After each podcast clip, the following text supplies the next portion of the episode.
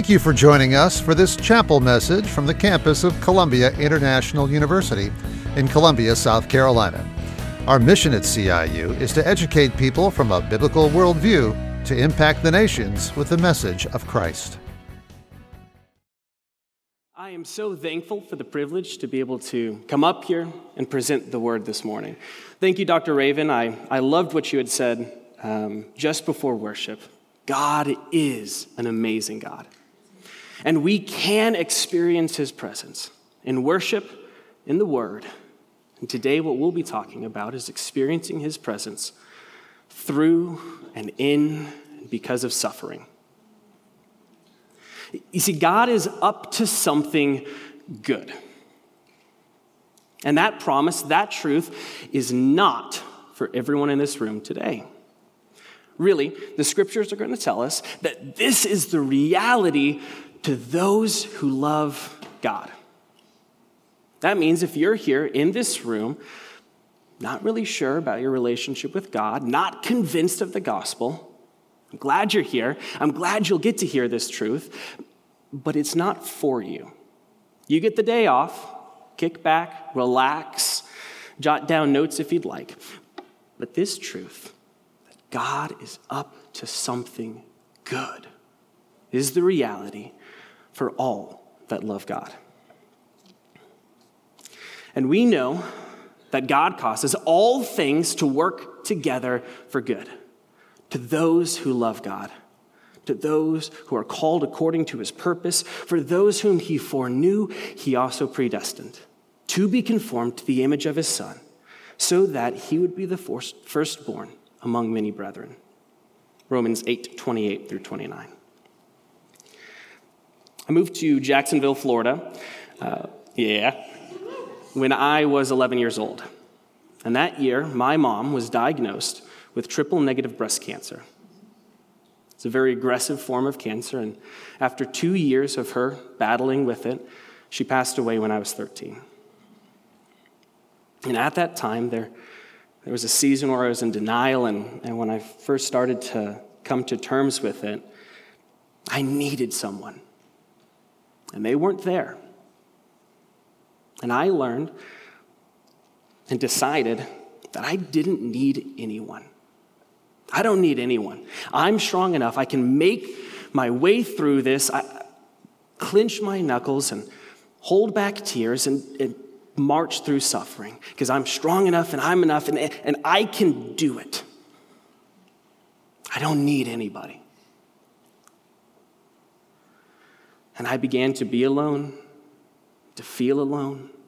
There's a difference between those two. You can be surrounded by people and still feel alone, have a full family and friends around, and be utterly lonely.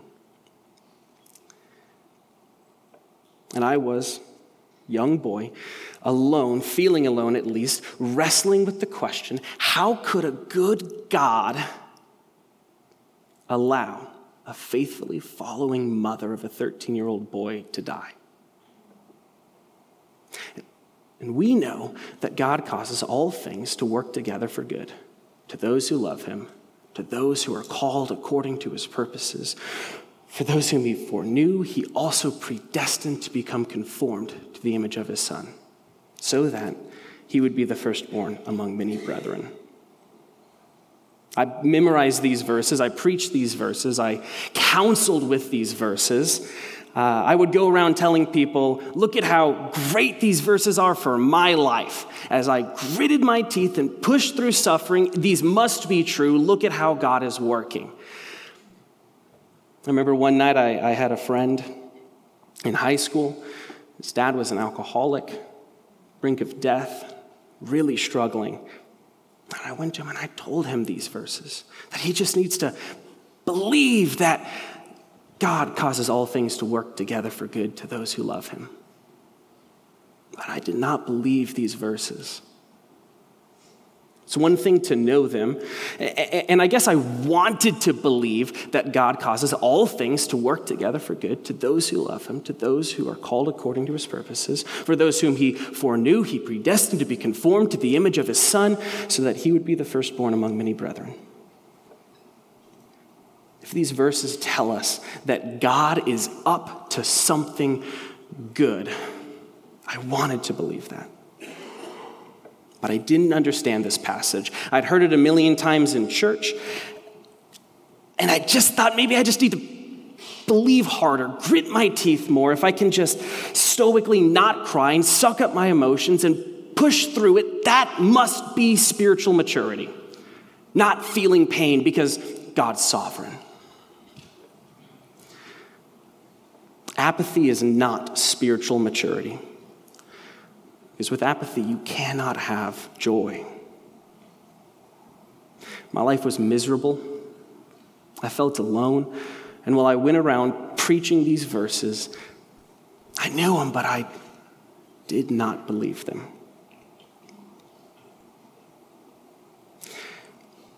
Everything changed when I came to believe that God truly is up to something good. If you've never heard these verses before, I'm really excited you'll get to read them with me. But a lot of us have heard these verses a million times. It's the go to passage on suffering in so many churches. And I wonder if we've really wrestled through this passage, realized what it means for us and how it changes everything. Spoil the ending. The only way to have joy, to not only endure through suffering, but to understand it is to see Jesus in it, how Jesus is working through it. So, if you have your Bible, I'd love for you to pull it out. If you can raise it up, we're going to be in Romans chapter 8 and verse 28. It's really easy for us when we read the word to look at it, to study it, to think hard about it, to place it here beside us. And I want to invite you today to live under the word. That what it says about our suffering is actually true for the Christian. So if you'll join me, Romans chapter 8, verse 28. It says, And we know that God causes all things to work together for good to those who love God, to those who are called according to his purpose. For those whom he foreknew, he also predestined to become conformed to the image of his Son, so that he would be the firstborn among many brethren. And these whom he predestined, he also called. And those whom he called, he also justified. And those whom he justified, he also glorified. Let's pray. Father, I believe your word. Help my unbelief. Give me the words to say, to present this truth. Give us the ears to hear it well. Lord, we want to be in your presence, to know you more, to be more like you. Help us today. In your son's name, amen.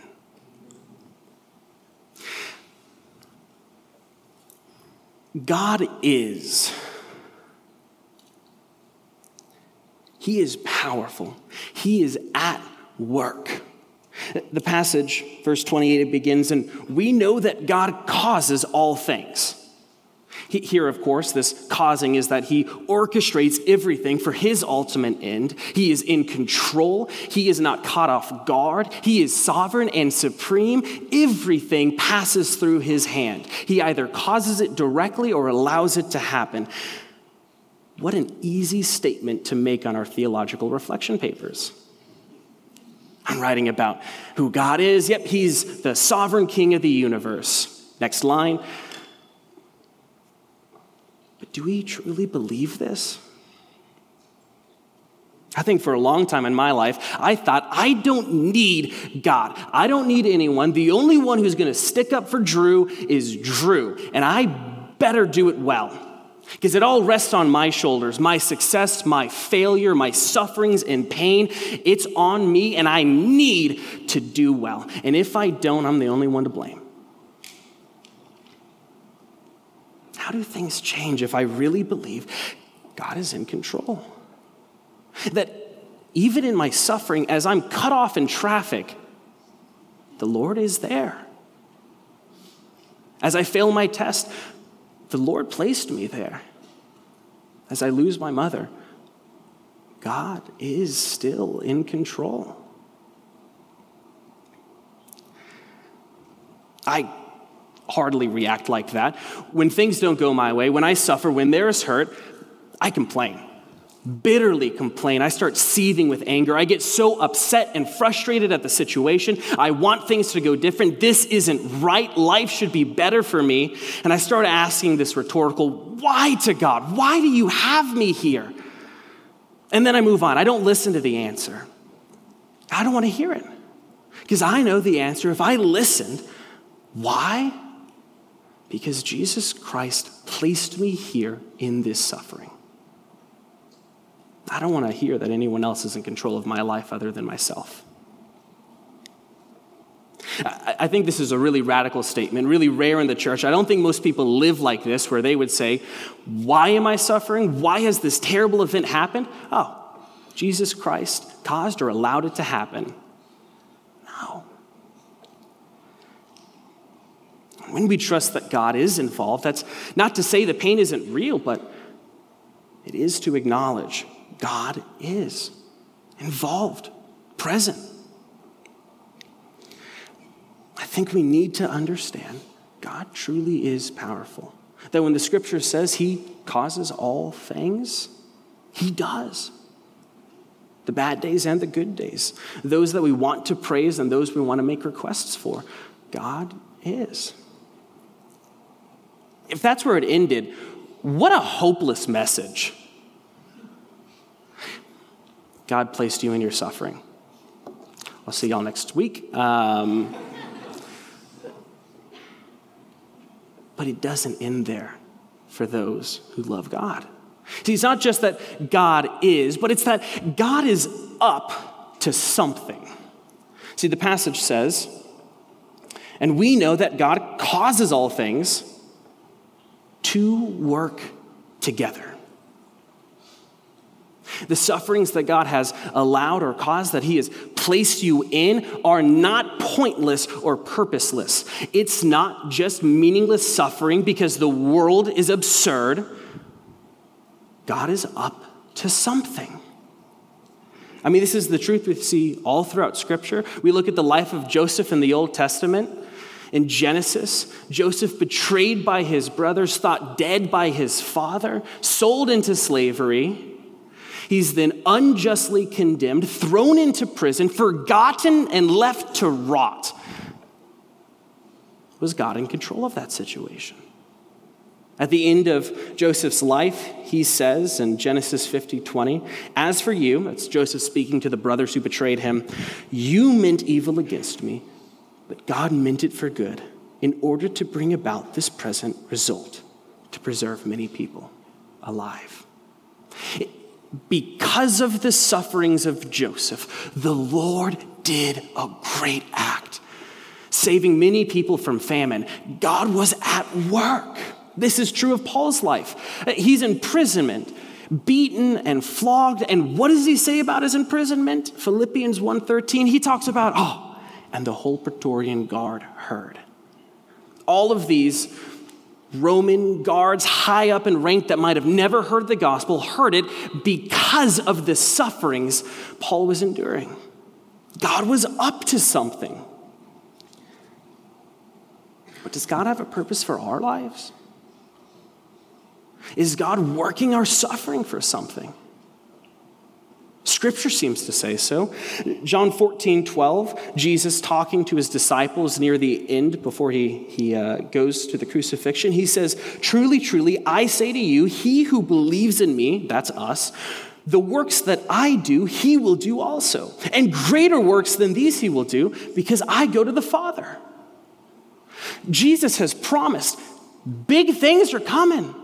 Your life as a believer is not pointless or aimless. There is a purpose, and the sufferings that the Lord has allowed and placed you to be in are moving you towards that purpose.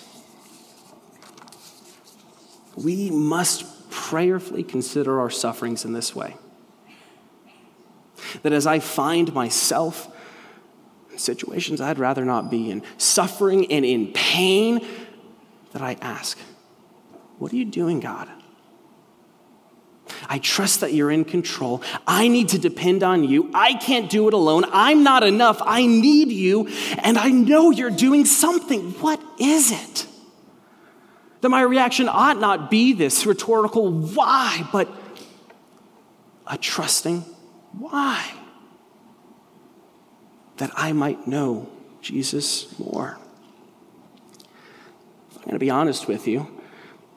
I pretty quickly came to this conclusion when I was studying this passage after my mom passed.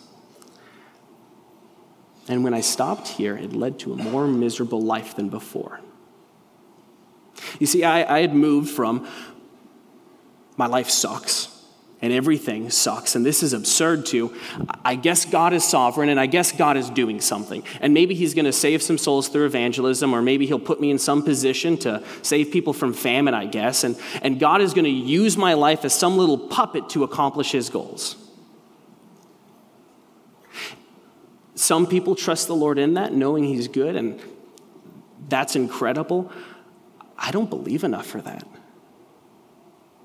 I found myself so angry and upset at God that God would allow suffering in my life for some vague help of other people, for some purpose that I cannot see, that I do not know, that other people might be saved.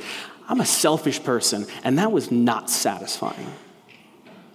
It was true, and I went around preaching it and teaching it, and internally I was so upset at the Lord that He would allow me to suffer for His glory for his purpose and his plan. God has the right to do that. If that's where the story ended, God would be good. But I would be unsatisfied. To just be a soldier set up like a toy to go do marching orders without God. But the Lord did not stop there. See, the scripture says, and we know that God causes all things to work together for good. To those who love God, to those who are called according to his purpose. God is not just powerfully involved in situations, in control and sovereign. God is not just up to some vague purpose in your life that He has the right to do. No, God is up to something good to those who love Him. This promise is only for believers that the sufferings in your life not only was God in control of, not only is God doing something vaguely for other people, God actually cares for you. That God is using your present suffering for something good. This isn't, of course, to say that suffering is good and we should be so, you know, happy about life being miserable but it is to acknowledge, not without the tears, but through the tears, God is good. And He's doing something that He says is good for me. So when I look back throughout my life history, my friends' lives history, throughout the history of the world, and I see the incredible suffering and misery, and say that God is sovereign, I'm either left saying, God goofed. He's in control, but he just didn't know what he was doing in those sufferings. Or I'm left to say, I don't understand it. I don't understand why or how, but I know this is the best life. That what God is doing is great. I would hate it to be left there as well a vague goodness that we don't understand. That would be okay. But he goes on. He explains one part of it. He says in verse 29 For those whom he foreknew, he also predestined to, to what end? To become conformed to the image of his son. I think that's some Paul language to say it makes us more like Jesus. That the sufferings that we endure in this present time, God allowed. Not only did he allow it, he's actually using it. And he's not just using it for some vague purpose, he is using it for your good, that you would be made more like Jesus conformed to be like Jesus, that you might experience Jesus, that his presence might be made more of a reality in your life. Romans 8 28 through 29 is, is often used as this theological justification for your suffering. And that's true. But much more than that, it is the hope that in our suffering we become made more like Jesus, that we might experience Jesus, be transformed by Jesus, to walk with Jesus, to see Jesus in our suffering, to know where we're headed with Jesus because of our suffering. We are made like God by suffering. James talks about this in chapter 1 that it produces endurance within us. Romans earlier talks about how it produces character and hope. Suffering is accomplishing a purpose. And are we convinced that it really is good? It's easy to say that it's doing something because that's just sort of the Christian church we grew up in. But to be personally convinced that no, I got caught off in traffic, I failed my test, a mother passes away, a family member, a relationship breaks up. This is bad. I can cry over it, and I know that God actually cares for me, that He will use this that I might know Him more. See, I'm not alone. I'm not enough on my own. I am not sufficient or strong enough to white knuckle my way through suffering as some stoic uh, spiritual maturity. I'm not alone. I don't have to live in that miserable way. Uh, when I cry, and I do, and you will, should, I'm not alone. God is in control. I need his help. I need what he is doing and how it is best for me that I might be in the presence of Jesus. To walk with him in my suffering. This happens when I'm in suffering and I stop. I need to realize God is in control. I need to realize that God is working and trust that He is working something good. That in my suffering, I might see how I'm being made more like Jesus so that I can experience more life in Jesus. This is one of the big reasons if you don't love God, you can take a back seat because how your sufferings are promised to work out is that you might know Jesus more.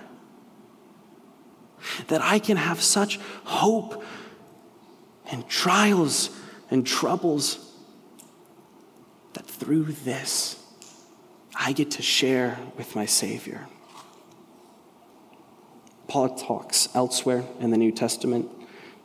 In 2 Corinthians chapter 1 verse 5, he says, for just as the sufferings of Christ are ours in abundance, so also our comfort is abundant through Christ.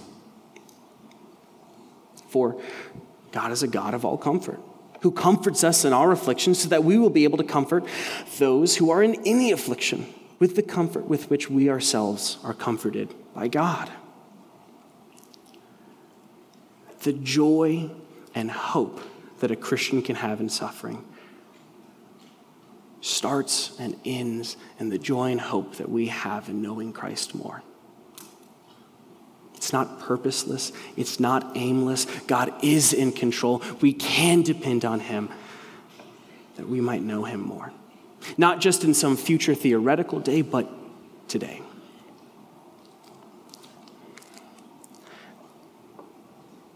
This is a weighty passage. Not just one to beat over the head when things go bad and you feel bad. And oh, well, you shouldn't feel so bad because don't you know he works all things for good? No. But this is the place for joy to know Christ more. I encourage you all be in prayer. Ask the Lord that He might reveal why He has allowed the sufferings in your life. Ask the Lord how He's working in it. How is He revealing Himself in greater and deeper ways? How can you know Him more and experience joy in life because of Him and through Him? Without this truth, your sufferings really are meaningless. Life is just absurd, and we just suffer. But because of Christ, we instead can have joy. Allow me to pray. Father, help my unbelief. Lord, these are easy things to say from a pulpit and hard things to say when life and sufferings do come. They're easy things to know in the Word and hard things to truly believe. Help us to become convinced that you are the greatest thing for us, that you are all we need, that you are worthy of praise and adoration, that we need to come to you and you will be the place for life and joy, Lord. That only happens by working by your Spirit, Lord. And we ask that you would do that upon this campus. We ask all these things in your Son's name. Amen.